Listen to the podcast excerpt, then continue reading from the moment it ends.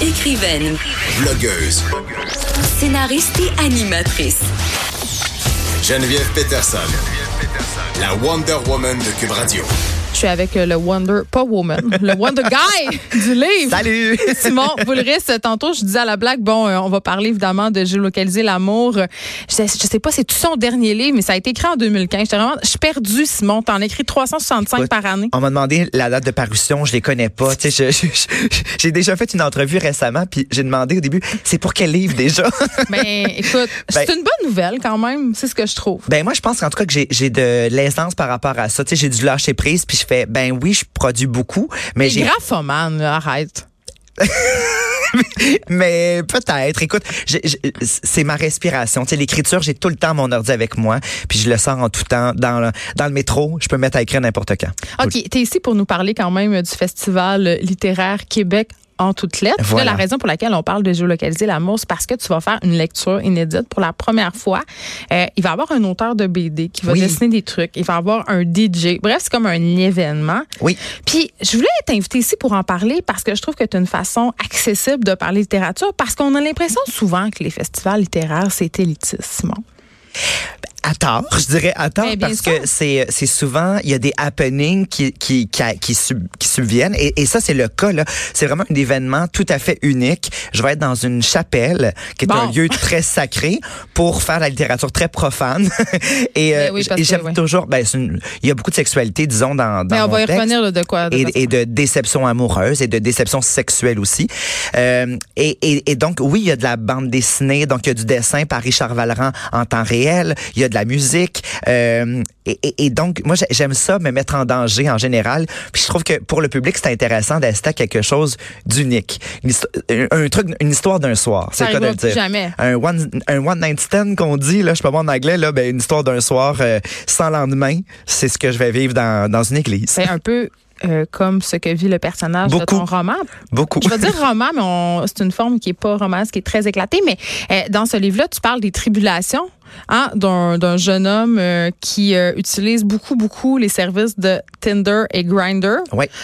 Là, peux-tu m'expliquer la différence entre les deux? Parce que je comprends rien. Écoute, euh, je te dirais, ben, ce sont tous les deux des applications de rencontres. Mais plus Euh, sexuelles, Grinder, euh, Grindr, il y a comme une euh, peut-être une plus-value euh, sexuelle. En fait, elle cible les homosexuels seuls. J'aurais envie de dire Les seulement, c'est pas vrai.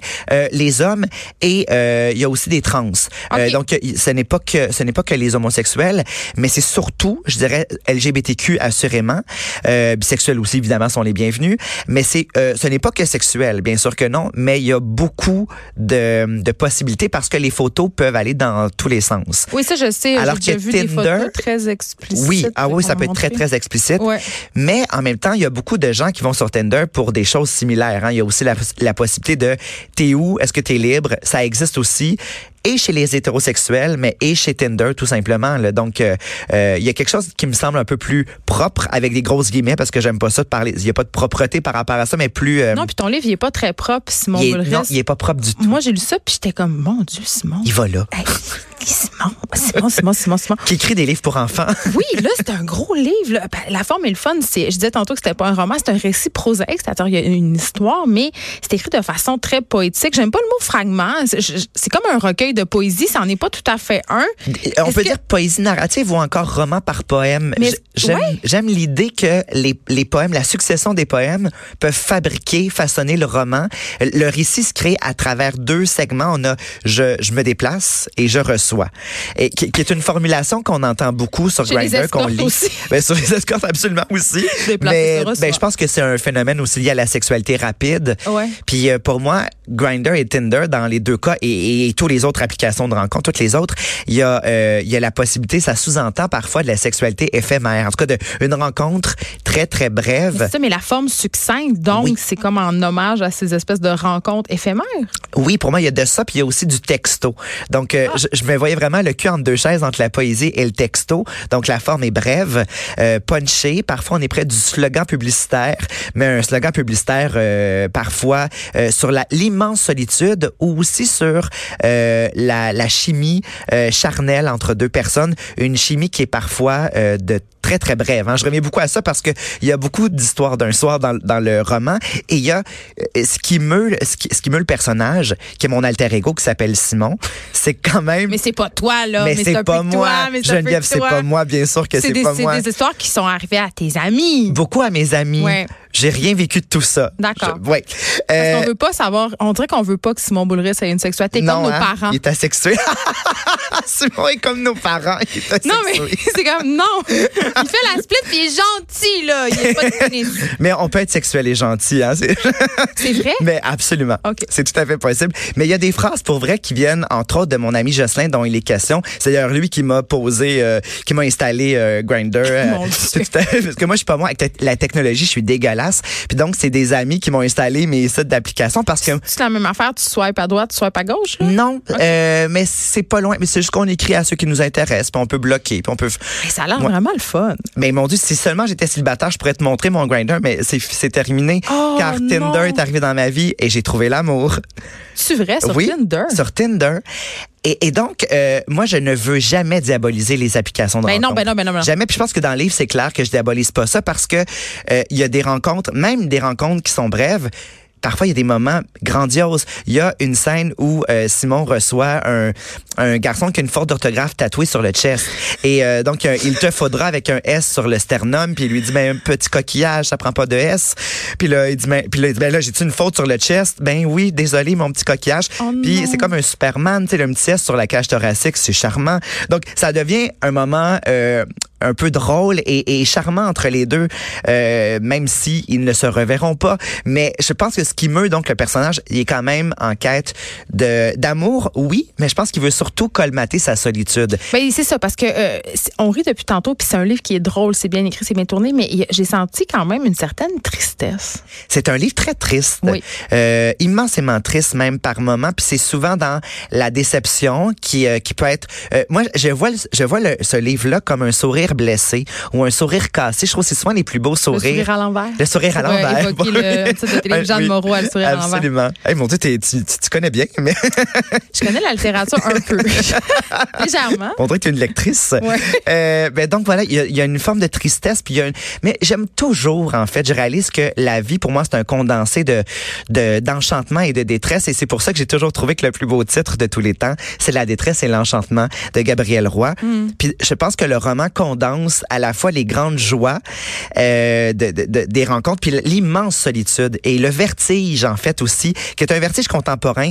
L'idée d'avoir, on a l'impression qu'on a accès à tout maintenant, un buffet all you can eat avec toute cette succession de profils et on a toujours l'illusion qui, qui n'existait pas nécessairement avant mais en même temps ça a toujours existé un peu Ouais. mais l'idée qu'il y a quelqu'un de mieux qui nous attend peut-être quelque Mais part les moyens ont changé parce que là, la personne, t'attend réellement au Oui. bout de tes doigts. Avant, elle était l'autre bord de l'océan, tu savais pas. C'était un fantasme. Là, c'est voilà là. et là c'est tentaculaire là c'est c'est partout C'est le magasin de bonbons un 24 magasin. heures. Je le vois vraiment comme. Puis parfois, euh, quand moi je pense à un buffet all you can eat, j'entends aussi du junk food là-dedans. J'entends une Ben oui. sexualité jetable, une sexualité, euh, tu sais, c'est plein de calories. C'est, si satisfaisant que ça au bout du compte? ben, je pense qu'au bout de ça, Ouais. souvent, je trouve que la déception est plus grande. On a mal au cœur, comme après avoir mangé du McDo. Exactement. Ce ne sont pas toujours de bonnes calories.